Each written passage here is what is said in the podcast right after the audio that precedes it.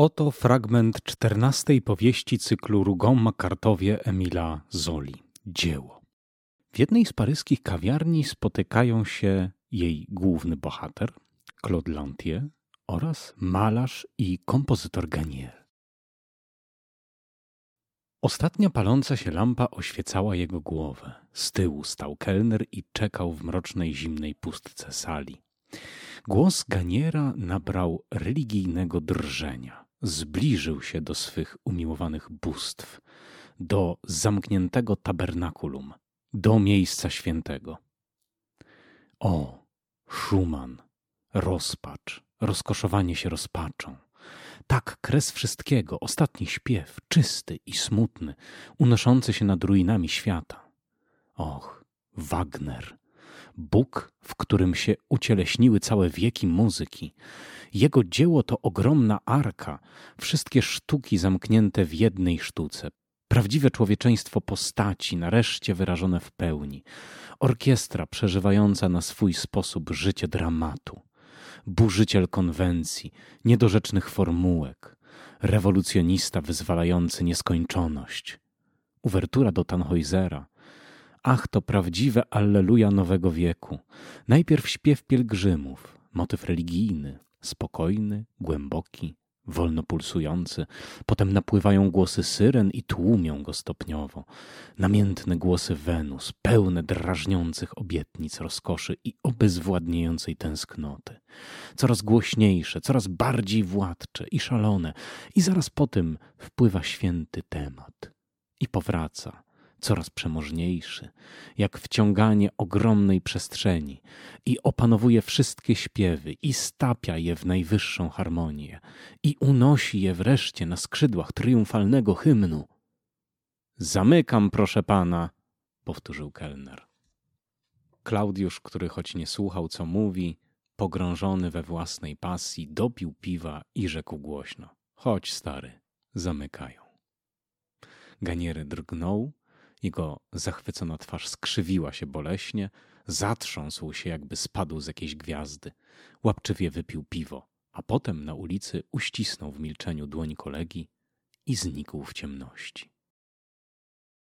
Kim był natchniony kompozytor wygłaszający w końcu XIX wieku w Paryżu ten pean na cześć Wagnera? Pewności mieć nie możemy. Zola nigdy nie tworzył swoich bohaterów tak, by jego powieści stawały się książkami z kluczem.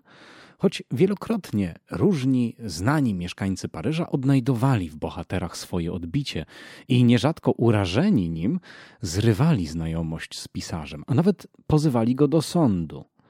Tak było w przypadku Claude'a Lantier, w którym swoich losów dopatrzył się Paul Cézanne i przestał utrzymywać z Zolą kontakty. Możemy jednak zabawić się w detektywów. Twórcą obracającym się w artystycznej bohemie, a ją właśnie odmalowuje powieść dzieło, zafascynowanym malarstwem i na pewnym etapie życia zachwyconym Wagnerem, był Emmanuel Chabrier. Dziś już nieco zapomniany kompozytor i pianista, którego wpływ na bieg dziejów muzyki był ogromny. Maurice Ravel powiedział, że premiera jego opery Le Roi malgré lui zmieniła całkowicie kierunek, w którym zmierzała harmonia muzyki francuskiej. Emmanuel Chabrier będzie więc bohaterem 104 odcinka Szafy Melomana, pierwszego polskiego podcastu o muzyce klasycznej. Przy mikrofonie Mateusz Ciupka. Zapraszam bardzo serdecznie.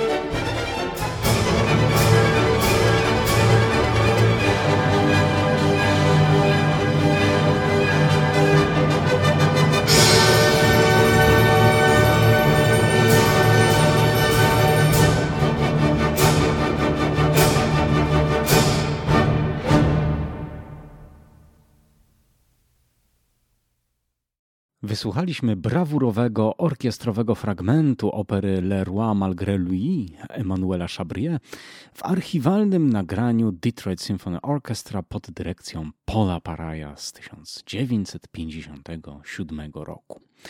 Fragment nosił tytuł Święto Polskie, Fête Polonais.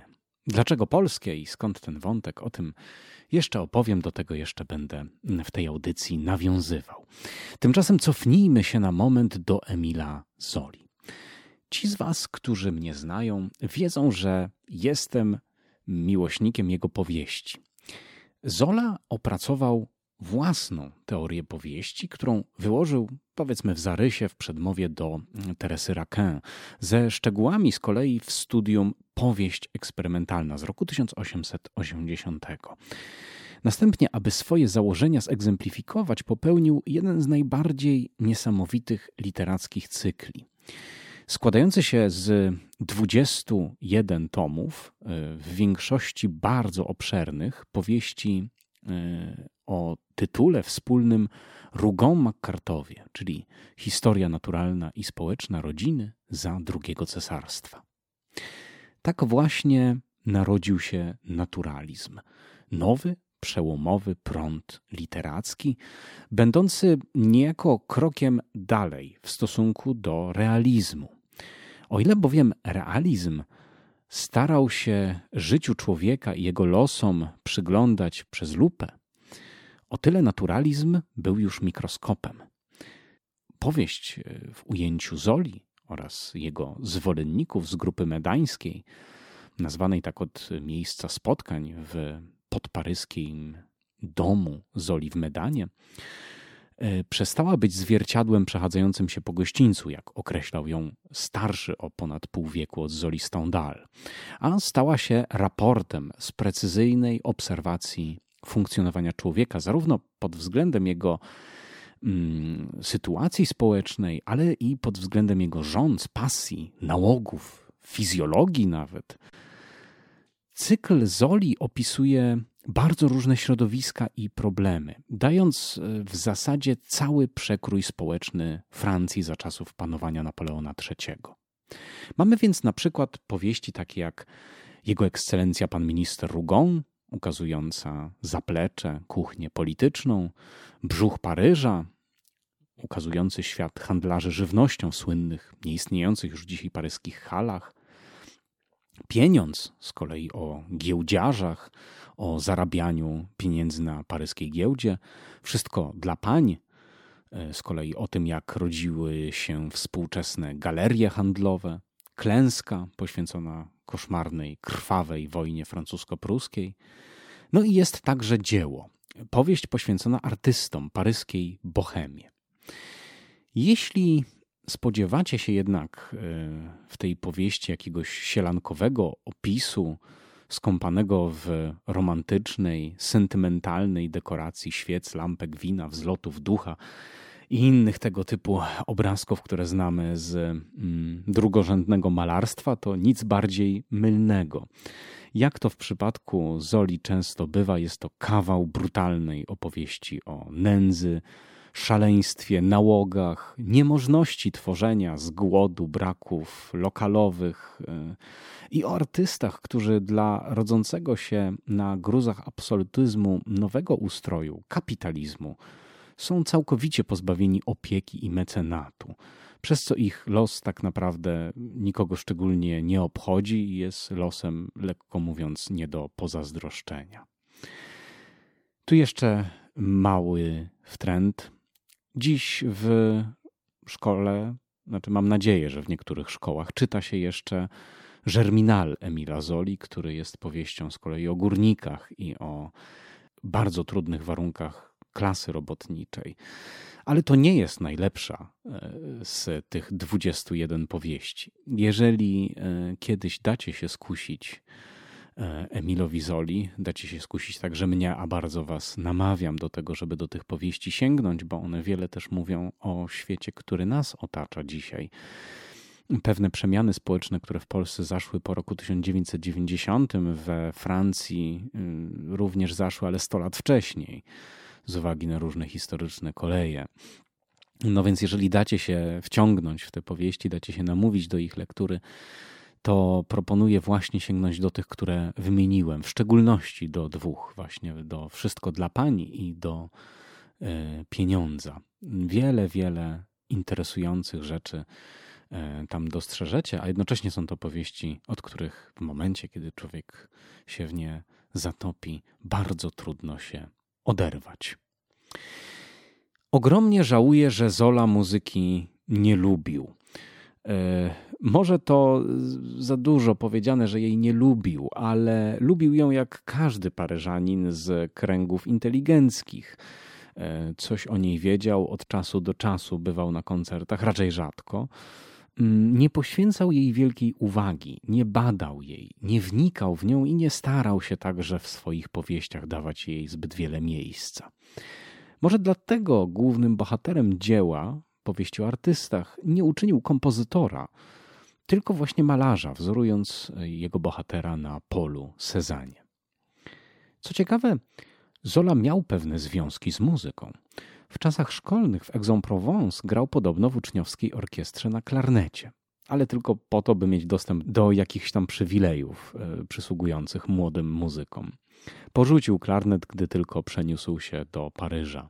Później, jeszcze w ostatniej dekadzie życia, zainteresował się muzyką, gdy podjął współpracę z kompozytorem Alfredem Bruno przy stworzeniu opery. Ale to jest temat oczywiście na zupełnie, zupełnie inną historię, którą pewnie w szafie także będę poruszał. Jeśli zabawimy się w archiwistów, co uczynił na przykład Calvin Brown w swoim artykule poświęconym związkom Zoli z muzyką, przekonamy się, że sam Zola nigdy nie był do końca zdolny formułować jakichś dojrzałych refleksji o muzyce i y, wkładać ich w usta swoich bohaterów. Nieocenionym wsparciem dla pisarza był w tej sytuacji Henri Ceart, krytyk teatralny i pisarz należący do grupy medańskiej, który z kolei muzyką zajmował się bardzo chętnie, wiedział o niej ogromnie dużo i często o niej pisał. W zapiskach Zoli i w notatkach e, przy wielu słowach Ganiera, bohatera, muzycznego bohatera e, dzieła, mamy właśnie liczne odniesienia do Searda i do jego opinii. Zola to bardzo precyzyjnie punktował, co pochodzi od Searda i od jego i z rozmów z nim oraz e, z jego notatek. W zacytowanym fragmencie uwerturze do Tannhäusera Zola z kolei posłużył się też nie swoimi słowami, ani nie słowami Searda, ale fragmentami książki Ferenca Lista o Lohengrinie i Tannhäuserze. Ta muzyczna obojętność Zoli przejawia się także w tym, że w żadnej ze swoich 21 powieści całego tego cyklu, ani także w cyklu Trzech Miast, to też taki naturalistyczny cykl, którego niejako e, bohaterami są miasta, Rzym, Paryż oraz Lourdes, Zola nie umieścił pośród bohaterów żadnej z tych powieści profesjonalnego muzyka. Ponieważ był pedantyczny, bardzo dokładny, nie chciał, aby ktoś zarzucił mu dokonanie jakichś pomyłek wynikających z braku wiedzy. To mogłoby być kompromitujące.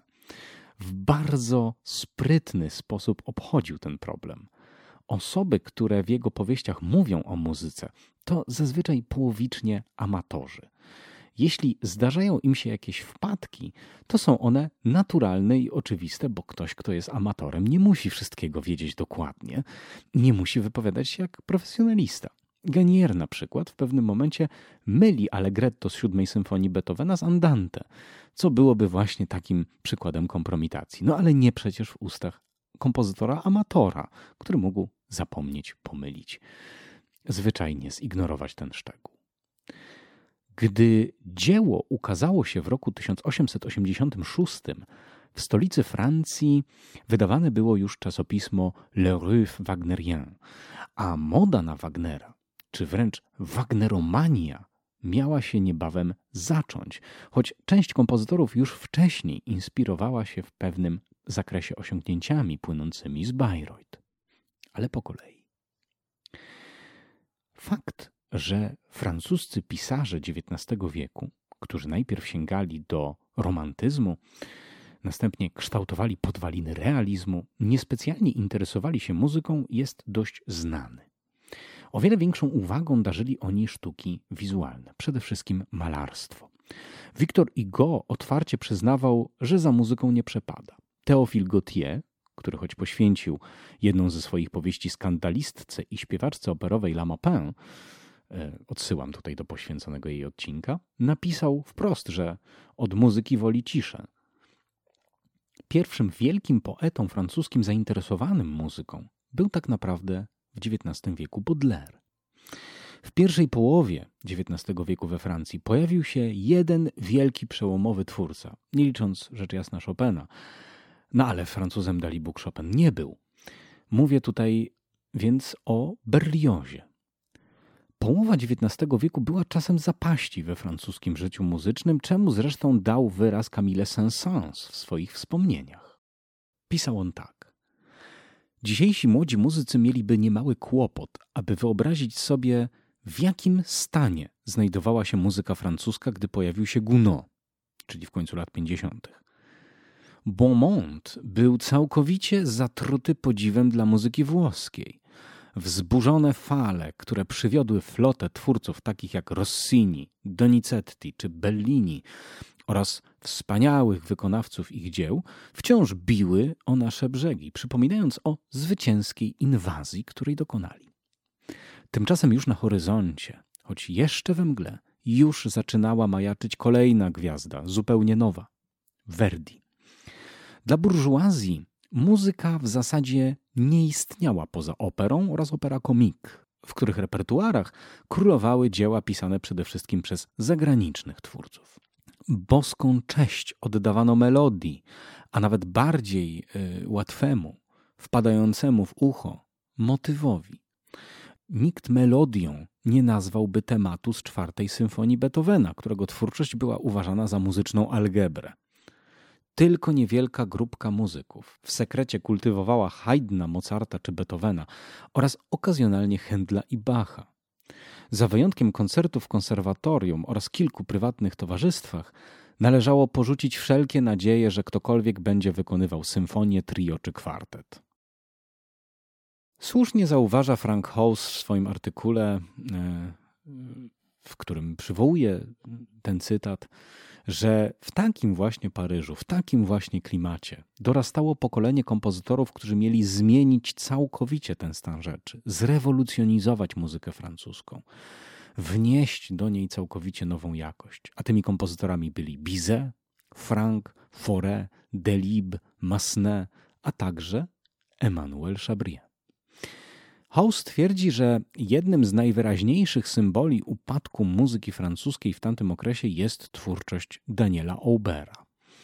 Choć to oczywiście przesada, trudno do pewnego stopnia nie przyznać racji stwierdzeniu o toniczno-dominantowym umpa-umpa niewiele w e, skądinąd popularnych operach Aubera było tego, co kojarzymy z muzyką francuską.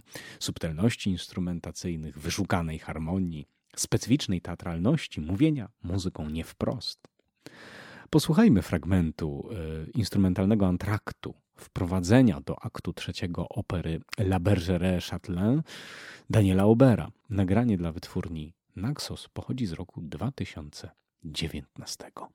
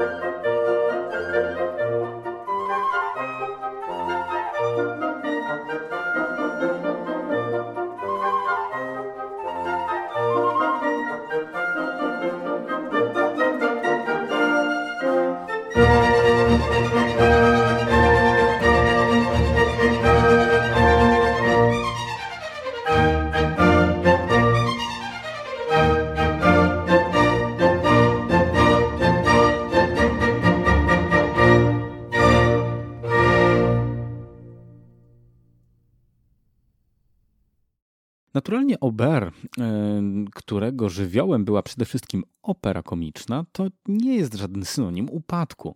Był utalentowanym kompozytorem. Do historii muzyki przeszedł jako twórca francuskiej Grand Opera, która na powstanie dramatu muzycznego Wagnera miała bardzo duży wpływ.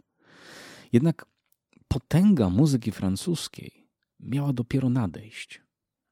Przełom zaczął się w 1859 roku, gdy Paryż zobaczył Fausta Gunoda. Wreszcie była to muzyka, która przypadła do gustu swoją melodyjnością i popularnym tematem. Ale nie była włoskim importem, tylko czymś rdzennie francuskim. Zawrotna popularność Fausta była oznaką nadciągającego odrodzenia. W 1871 roku, gdy umierał Aubert, trwała komuna paryska. To był bardzo niespokojny czas. Jej krwawe i brutalne stłumienie i czas, który nastał po niej, były dla twórców okresem zwrotu ku rdzennie francuskiej tradycji muzycznej. Założone w tym samym roku Société Nationale de Musique za swoje motto obrało krótkie, wyraziste hasło: Ars Gallica sztuka francuska. Oczywiście to wszystko nie działo się w próżni. Jeden z najbardziej utalentowanych przedstawicieli tego środowiska, Camille Saint-Saëns, wiele swoich pomysłów zaczerpnął od lista, z którym się spotkał, i spotkanie to wywarło na nim bardzo duże wrażenie. Drugim źródłem inspiracji okazała się twórczość Wagnera, o której już wspominałem. Początki jej obecności we Francji nie były łatwe. 13 marca 1861 roku w Paryżu zaprezentowano po raz pierwszy Tannhäusera. I była to całkowita katastrofa. Jak do niej doszło? Wagner w Paryżu był za młodu. Było to miasto dla niego wówczas bardzo niewdzięczne. Był biedny, był nieznany. Opuścił je w 1842 i gdy powrócił w 1859, powziął zamiar podbicia francuskiej stolicy. Ponieważ wówczas jego nazwisko sporo już znaczyło, udało mu się nawiązać kontakty z wpływowymi ludźmi. Poprzez znajomość z księżną Pauliną Metternich przeforsował u cesarza Ludwika Filipa pomysł wystawienia Tannhäusera. Dzieło zresztą nie było nowe. Swoją premierę miało w Dreźnie w 1845. Od tego czasu było wielokrotnie grane i cieszyło się pewnym powodzeniem. Wagner musiał dokonać w nim kilku ważnych przeróbek. Między innymi wprowadzić sekwencję baletową, co było wymogiem wpływowego i bogatego jockey clubu, towarzystwa dżentelmenów, których kochanki często rekrutowały się z grona artystek baletu. Wagner jednak tylko częściowo poszedł na ustępstwo, bardzo niechętnie. Zamiast wstawić tradycyjnie tę baletową sekwencję w akcie drugim, by panowie mogli radośnie konsumować kolację, wtedy, gdy będzie ona wykonywana, uparł się i Bachanalia w grocie Wenus wstawił w tuż po uwerturze w akcie pierwszym. Była to dla Jockey Clubu i dla publiczności francuskiej swego rodzaju zniewaga. Po 164 próbach, gdy doszło w końcu do premiery Tannhäusera, przedstawiciele owego klubu tłumnie pojawili się na widowni i wrzaskami oraz wyciem całkowicie uniemożliwili normalną prezentację utworu. Na drugi wieczór przyszli równie tłumnie, tym razem uzbrojeni w gwizdki, w zasadzie całkowicie zagłuszające muzykę. Podobnego rabanu narobili też przy trzecim przedstawieniu i w ten sposób uśmiercili Tannhäusera w Paryżu. Pozostałe siedem planowanych spektakli trzeba było po prostu odwołać. Sprawa miała jeszcze drugie dno, poza artystycznym. Wagner wystąpił jako protegowany Pauliny Metternich, znienawidzonej przez członków klubu oraz śmiertelnej rywalki hrabiny Walewskiej.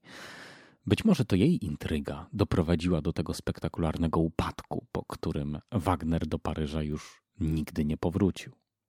Jak więc to możliwe, by bohater powieści Zoli wygłaszał taki pean na cześć niemieckiego twórcy?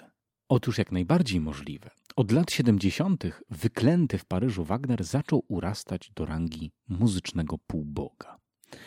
W latach 70. wielu francuskich kompozytorów pielgrzymowało do Monachium, a później do Bayreuth. Stało się to wręcz warunkiem sine qua non, by zobaczyć dzieła Wagnera. Robili to Duparc, Dindy, Chausson, Fauré, Debussy. Pośród nich także Chabrier. Większość była pod tak wielkim wrażeniem dramatu muzycznego i wagnerowskich idei, że pragnęła tę ideę w jakiś sposób przeszczepić na francuski grunt. Eksperymenty były początkowo dość nieśmiałe. A to jakieś zręby leitmotivów Masne zastosował w Manon, a to Dindy próbował wpleść coś do swoich poematów symfonicznych. Ale generalnie wszyscy obawiali się, że przeciwne Wagnerowcom stronnictwo związane z Cezarem Frankiem agresywnie zareaguje na próby stworzenia francuskiego dramatu muzycznego.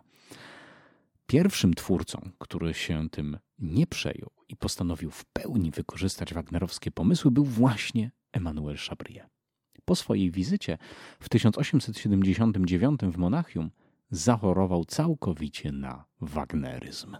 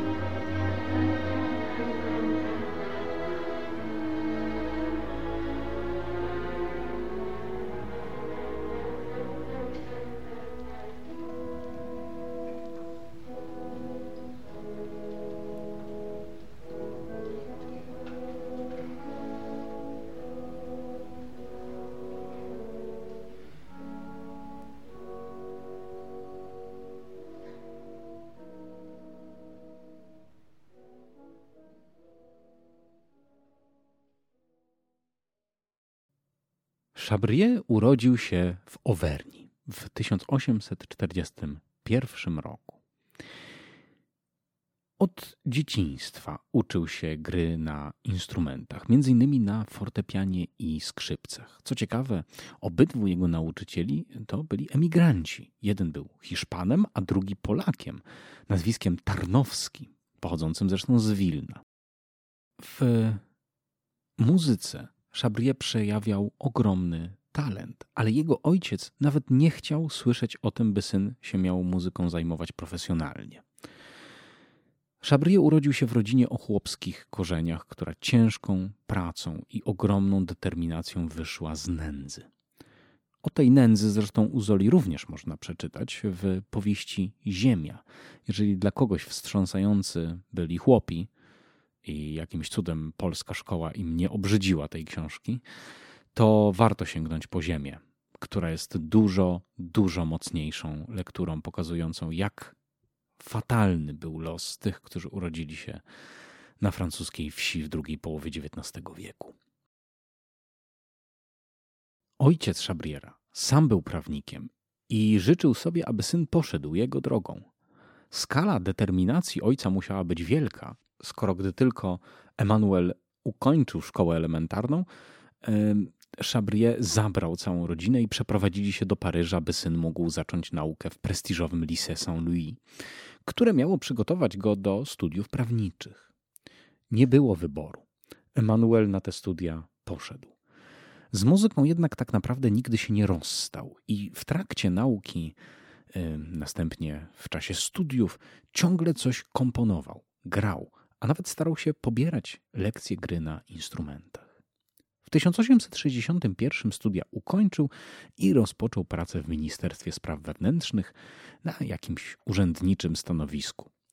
Nie radził sobie tam źle. E, miał dobrą opinię, był solidny, ale wykonywał ten zawód bez przekonania, na zasadzie rzemiosła. Po prostu było to źródło jego utrzymania. Jego serce pozostało na stałe przy muzyce. Paryż był naturalnie dla Chabrier nie tylko miejscem pracy, ale także rozrywek i nawiązywania kontaktów towarzyskich. Z natury bardzo żywotny, pełen humoru, o przenikliwym, bystrym umyśle prędko wciągnął się w krąg artystów, z którymi było mu najbardziej po drodze, czyli pisarzy i malarzy. Być może przez to, że nigdy nie studiował w konserwatorium, nie obracał się w kręgach muzycznych. E, ale także dlatego, że po prostu nie miał w tamtym czasie, jako raptem dwudziestoparoletni chłopak, żadnych muzycznych idoli. Nikogo na tyle nie podziwiał, aby się do niego zbliżyć. Interesowało go w sztuce to, co nowoczesne, postępowe, odkrywcze. To zaś zapewniali w pierwszej kolejności parnasiści. Ta niebywale wpływowa grupa artystów, głównie poetów głosząca hasło sztuki czystej, powrotu do antycznej tradycji, całkowicie wciągnęła Chabrier w swoje szeregi. Zaprzyjaźnił się z Polem Verlenem, z Catulem Mendezem, redaktorem czasopisma, redaktorem naczelnym czasopisma Rue Fantastis. Znajomość z tym drugim szczególnie miała wpłynąć na twórczość Chabrier. W tej grupie pomysły same przychodziły do głowy. Ponieważ w Paryżu w tamtych latach królował Offenbach i jego operetki, Chabrier z Verlenem zabrali się do pisania takiej właśnie muzycznej komedyjki, ale jej nie ukończyli. Dopiero kilka lat później się udało. Razem popełnili dziełko Fisztonkan, będące zgrywą e, z Napoleona III i oraz jego dworu i całego tego arystokratycznego towarzystwa. Po raz pierwszy dziełko zaprezentowane w jakimś klubie z Chabrierem przy fortepianie wywołało w Paryżu furorę jako fantastyczna satyra polityczna. Verlaine na pamiątkę ich bliskiej przyjaźni napisał nawet sonet do Emanuela Chabrier. Oczywiście zdarzało się nieraz, że Chabrier grał. Jego pianistyczne popisy relacjonował inny twórca, Vincent Dindy. Jego ręce były zbyt krótkie, palce za grube, a cały sposób bycia zabawnie nieporadny a jednak potrafił osiągnąć poziom finezji oraz ekspresji dostępny niewielu pianistom miary Lista czy Rubinsteina. Na zachowanym rysunku z 1873 roku autorstwa Eduarda Detaja widać ubranego w gruby płaszcz tęgiego mężczyznę w cylindrze z zadartym nosem, nisko niczym gult siedzącym przy instrumencie, e, a obok walają się jakieś nuty oraz szklanki i butelki. Tak, jeśli mamy sobie wyobrazić nieco rubasznego przedstawiciela paryskiej cyganerii, to na pewno Chabrie do tego obrazka nam pasuje. Miał też niemałą fantazję, o czym świadczą wspomnienia żony Renoira, pianistki amatorki, która przywoływała wizytę Chabrie u nich w domu, gdy wpadł i zagrał im swoją Espanię. Fantazję orkiestrową czy rapsodię orkiestrową, którego jeden z niewielu jego utworów do dziś jest chętnie grana i znajduje się w stałym repertuarze światowych orkiestr. Podobno brzmiało to, jakby rozszalał się jakiś huragan, a Chabrie walił w klawiaturę z taką energią, że ludzie na ulicy zatrzymywali się, aby słuchać. Smutną konsekwencją tej ekspresji było kilka pękniętych strun i klawiatura złomotana do tego stopnia, że trzeba było wzywać fachowca do naprawy. Posłuchajmy.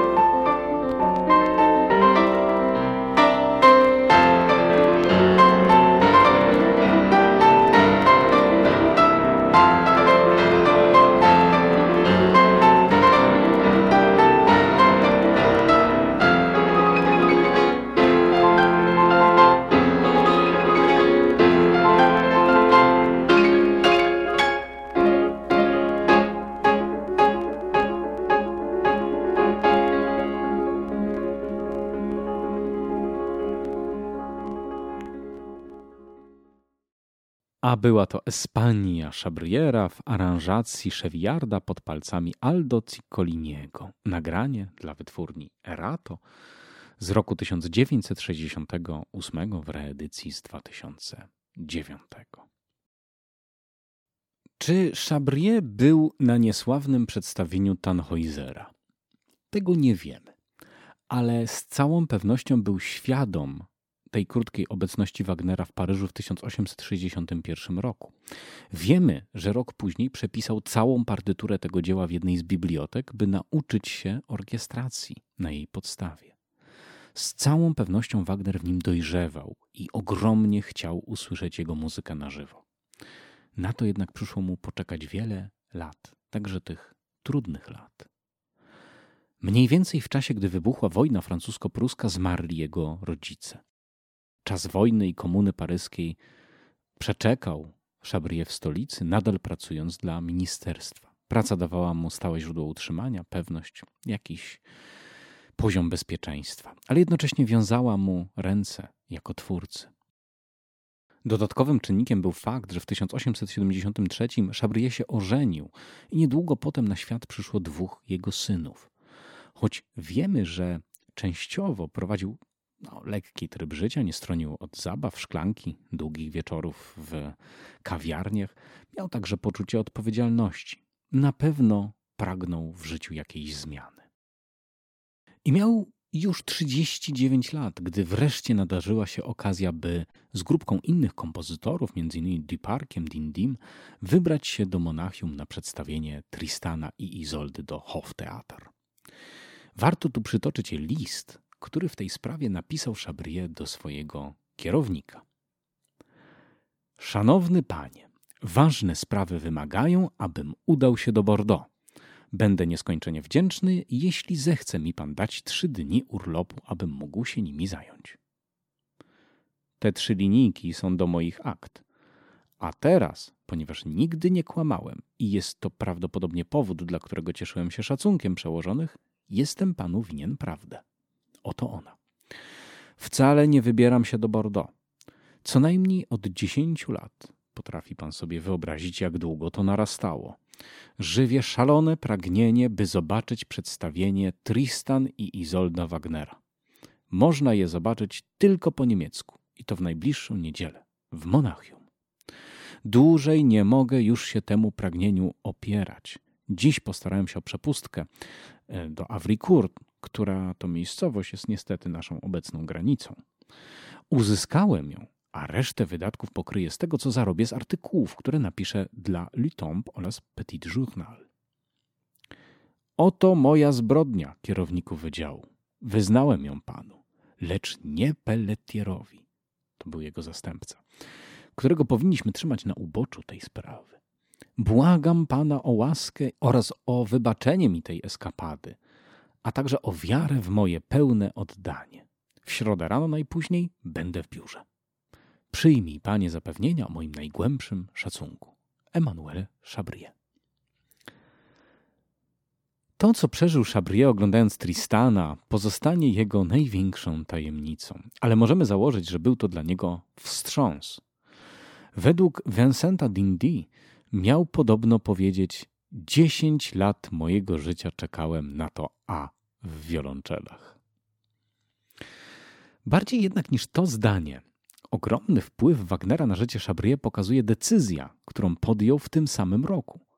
Po 19 latach porzucił posadę w ministerstwie i rozpoczął pracę jako chórmistrz u Charlesa Lamoureux. Ten fantastyczny, przedsiębiorczy dyrygent dzisiaj znany jest z tego, że dokonał paryskiej premiery Mesjasza Händla. Ale z jego inicjatywy w Teatrze du Château de Haut powstał cotygodniowy cykl koncertowy, którym Lamoureux kierował do 1887 roku. Te koncerty stały się zresztą jednym z najważniejszych ośrodków propagowania muzyki Wagnera w Paryżu. Decyzja o oddaniu się całkowicie muzyce była podyktowana czymś jeszcze. Na dwa lata przed jej podjęciem Chabrier zaczął pisać swoją pierwszą poważną operę Gwendolinę do libretta Catule Mendesa o rozmachu i założeniach godnych dramatów muzycznych Wagnera. Wizyta w Monachium utwierdziła go w zamiarze jej ukończenia, no a praca zawodowa była w tym przeszkodą. Chabrier miał powody, by sądzić, że na polu poważnej opery odniesie sukces. Skoro udało mu się podbić serca Paryżan w 1877 operetką L'Etoile, wzięciem cieszyła się też y, kolejna popełniona w 1879. Wszystko wskazywało po prostu na możliwość odniesienia sukcesu przez kompozytora, który już zaczynał mieć wyrobioną opinię. Tuż po tym, jak Chabrier rzucił pracę w ministerstwie, posypały się rozmaite sukcesy. W tym samym roku po raz pierwszy kompozytor zaprezentował swój fenomenalny cykl miniatur fortepianowych Die Pièce Pittoresque. W żadnym razie nie były to pierwsze fortepianowe utwory, które komponował od rzeczy na fortepian zaczęło się w ogóle u niego komponowanie i pierwszy utworek datuje się na czas, gdy miał 8 lat. Nie pisał jednak na fortepian przez całe życie, w każdym razie nieregularnie, a przestał prawie zupełnie pisać na fortepian w momencie, kiedy zatonął w teatrze muzycznym.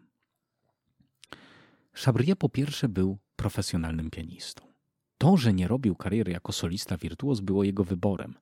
Świadectwa z epoki wskazują, że miał kompetencje, miał umiejętności, które pozwoliłyby mu taką karierę zrobić. Podobnie jak wielu świetnych pianistów tamtego czasu, doskonale radził sobie w zakresie improwizacji. Miał wielkie zamiłowanie do miniatury, do formy tanecznej. Pisał rewelacyjne walce. I wszystko to w owym cyklu dziesięciu miniatur znalazło swoje odzwierciedlenie. To, że cyklem zachwycili się Alfred Cortot czy François Poulenc, to nie jest nic dziwnego.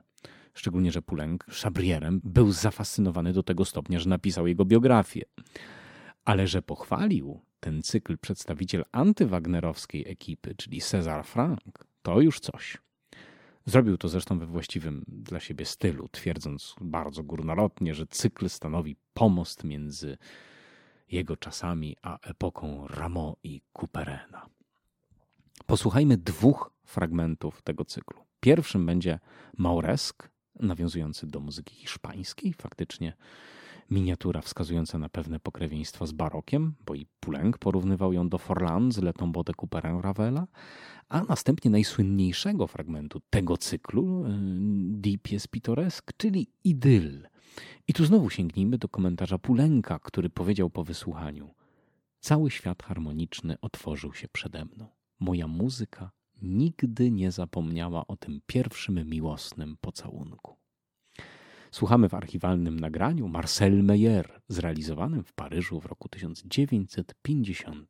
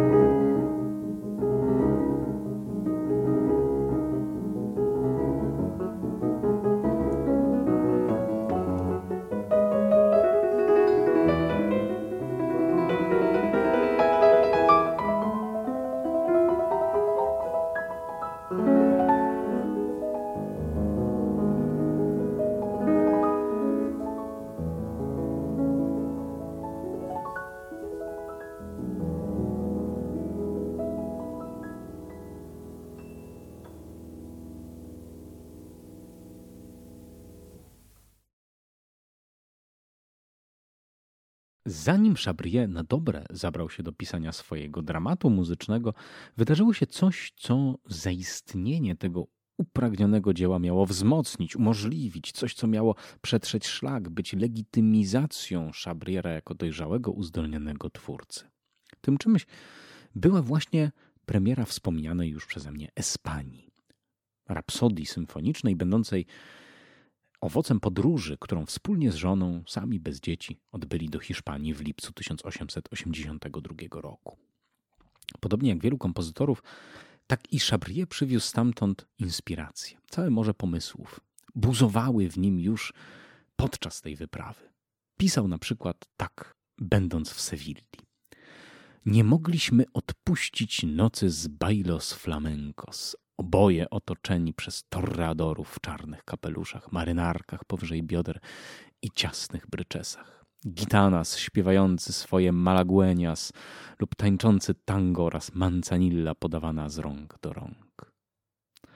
Już z Granady pisał do jednej ze znajomych śpiewaczek, obiecując jej zaaranżowanie owych malaguenias, a tego samego dnia jednemu z przyjaciół o próbach zapisu nutowego, specyficznego ich rytmu, który wychwycił w tradycyjnych pieśniach, w tańcach.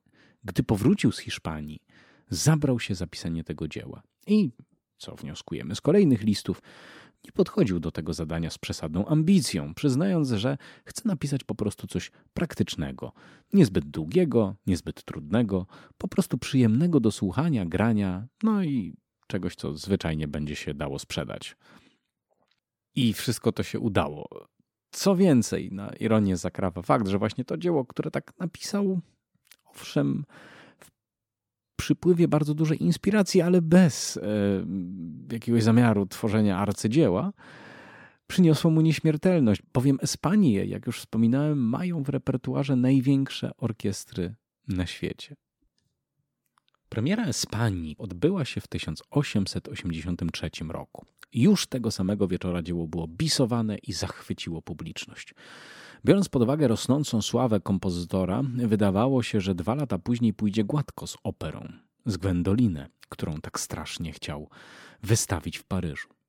Ale nic bardziej mylnego. Opera paryska dzieło odrzuciła dzieło, które było owocem fascynacji Wagnerem, ale jednocześnie bardzo indywidualną artystyczną wypowiedzią Chabriera.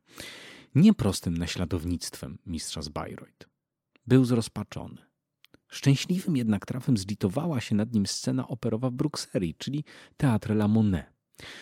Ale to szczęście miało krótkie nogi. Choć premiera okazała się sukcesem, krytycy wypowiadali się o operze przychylnie, publiczności się podobało, to po sześciu przedstawieniach trzeba było je zdjąć z powodu problemów głównie finansowych, które Lamone przeżywała.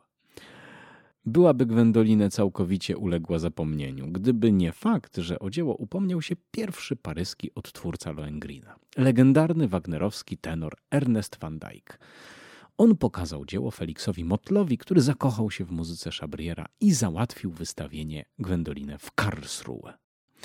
W Niemczech opera zrobiła zawrotną karierę i obiegła wiele ważnych scen: Lipsk, Drezno, Monachium, Stuttgart, Düsseldorf.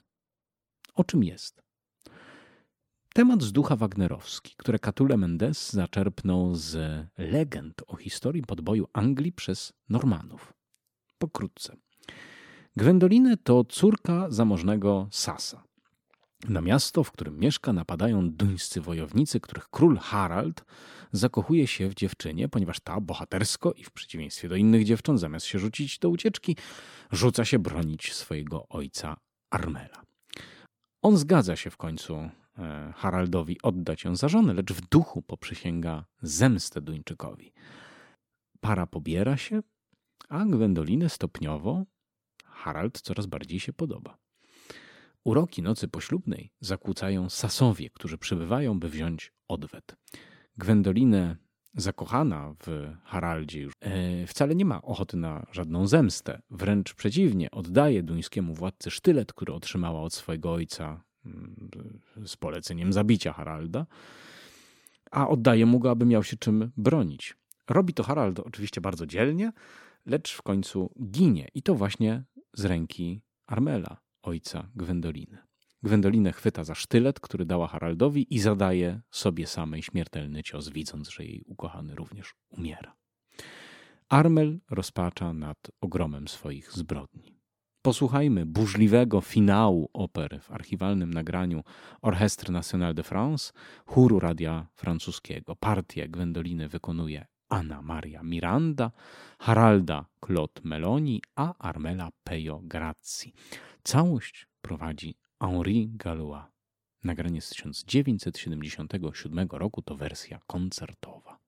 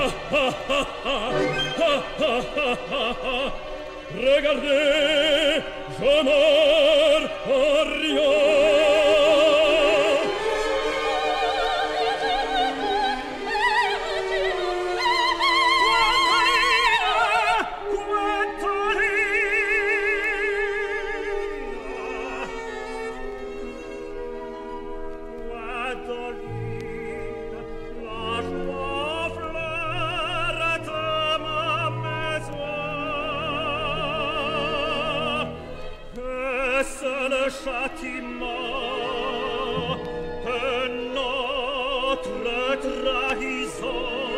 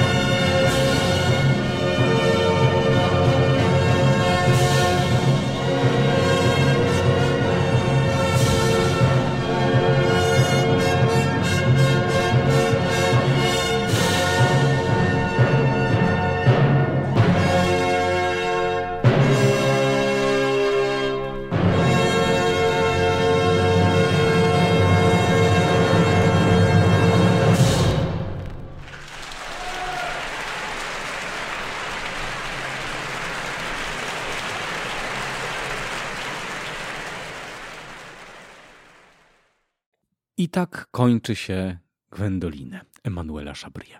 Myślę, że pewne podobieństwa do Wagnera usłyszeliście, choć nie były one przesadne. Chabrie nie chciał być francuskim Wagnerem, tworzył indywidualnie, a do tego, co działo się w Niemczech, miał pewien dystans, odpowiednio krytyczne podejście, które zresztą kilkakrotnie wyrażał w swoich listach. Fala sukcesów, którą wzbudziła Gwendolinę w Niemczech, w końcu złamała opór opery paryskiej. Tuż po świętach Bożego Narodzenia roku 1893, 27 grudnia, odbyła się paryska premiera Gwendoliny. Kompozytor wraz z rodziną zasiadł na widowni. Miał wówczas 62 lata. Dopiero 62 lata, lecz prawie niczego z tego wydarzenia nie rozumiał. Jego ciało i umysł trawiła już choroba. Poruszające świadectwo tamtego wieczoru pozostawił jego młodszy syn André. Nie umiem o tym dziele myśleć, nie widząc oczami wyobraźni nas wszystkich na francuskiej premierze siedzącej w loży blisko proscenium. Matka, ojciec, Marcel i ja. Biedny ojciec niczego już nie rozumiał. Oklaskiwał dzieło, jakby było czyjeś, a nie jego własne. Znakomite, bardzo dobre. O, czekaj, to jest dopiero dobre. Mówił. Śmiał się bez powodu śmiechem dziecka. Gdy burza braw na końcu rozległa się wokół nas, a ludzie zaczęli patrzeć w kierunku naszej loży, matka ukryła się w cieniu i łkała, a my mieliśmy oczy pełne łez. Ojciec zdawał się niczego nie wiedzieć ani nie widzieć. Nie rozumiał, że te brawa są dla niego. Myślał, że oklaskują kogoś innego i również oklaskiwał. Potem spoczął na krześle bez sił. To była przerażająca chwila. Jego życie się dłużyło. Żył w Lamembrol i nigdy już nie odzyskał rozumu. A z drugiej strony jakież przebłyski mu się zdarzały. Grał wtedy fragmenty Tristana na fortepianie i nie przestawał łukać ze wzruszenia. Był tak pełen entuzjazmu, tak młody się wydawał. Emmanuel Chabrier zmarł kilka miesięcy po paryskiej premierze swojej Gwendoliny. Nie ukończył dzieła, które obsesyjnie pisał w ostatnich latach, tragedii Briseis na podstawie Goethego. Udało mu się domknąć tylko pierwszy akt. Chciał spocząć po śmierci obok Eduarda Manet. Niestety tego zrobić się nie dało. Pochowano go z honorami jako kawalera Legii Honorowej, którą odznaczony został w 1888 na cmentarzu Montparnasse. Wszyscy z tej rodziny, cała czwórka, która zasiadła w loży opery paryskiej, zmarła zbyt młodo. Żaden z jego synów nie ukończył czterdziestki, matka straciła wzrok, odeszła w wieku 51 lat. Gwendolinę nigdy nie powróciła na dobre do repertuaru europejskich teatrów choć niektóre dzieła Chabriera bywają wznawiane, jak choćby Król mimo woli. Dla pokolenia szóstki, dla Ravela, Debussy'ego Pulenka i wielu innych twórców Chabrier był jednym z tych, którzy przecierali szlaki. Wolny od akademickiego skostnienia, częściowo samouk, kompozytor zapatrzony w impresjonistyczne malarstwo, chłonny, bystry umysł. To wszystko konstytuowało twórcę, który był pionierem gigantycznych przemian stylu, jakie miał przynieść w muzyce wiek XX. Nie dożył rozpadu systemu tonalnego, nie dożył awangardowej rewolucji, choć pewnie wziąłby w niej entuzjastyczny udział, bo nigdy nie był, wbrew temu, co twierdził Frank, łącznikiem między przeszłością a teraźniejszością. On zawsze patrzył naprzód. Czy to Szabrie był wzorem wagnerowskiego entuzjasty w powieści dzieło? Byli niemal rówieśnikami. Zola był od Chabriera tylko o rok starszy. Zapewne go znał. Nieraz e, spotykali się w artystycznych kręgach Paryża. Gdy Zola pisał swoją powieść, Chabrier chwilę wcześniej porzucił posadę w ministerstwie i rzucił się w świat muzyczny bez opamiętania. Jeździł na prezentację dzieł Wagnera na Tannhäuserze, wymienionym w powieści uczył się instrumentacji, kochał Tristana. Na pewno nie był jedynym twórcą, z ust którego Zola mógł usłyszeć zachwyt nad tym, co działo się w Bayreuth. Wszak cały muzyczny świat przeżywał wówczas konsekwencje wagnerowskiego ukąszenia. Cały świat się nim zachłysnął lub wchodził z nim w ostre spory. Na pewno jednak był Chabrier jednym z tych twórców, którzy dzięki swojemu energicznemu usposobieniu i charyzmie oraz powszechnej sympatii, którą miał sobie zjednać, musiał zrobić na Zoli duże wrażenie. Może więc Ganie to tak naprawdę Chabrier? Nie wiemy. Zanim się pożegnamy, oddajmy jeszcze na moment głos przyjacielowi Chabriera, Vincentowi Dindy. Gdy miasto Amber, rodzinne miasto Chabriera, postawiło mu pomnik, napisał tak. Styl Chabriera to Chabrier we własnej osobie. Z całą swoją werwą, całkowicie południową i spontaniczną, z dobrodusznością i oddaniem graniczącym z heroizmem, z bogactwem obrazów i jego wyskoków, zawsze nieoczekiwanych, ale nade wszystko z przypływami ogromnej czułości. To wszystko są praprzyczyny jego geniuszu, obezwładniającej melodyczności, która nas tak bardzo ujmuje w jego dziełach. Posłuchajmy na koniec tego odcinka króciutkiej miniatury trwającej nieco ponad minutę.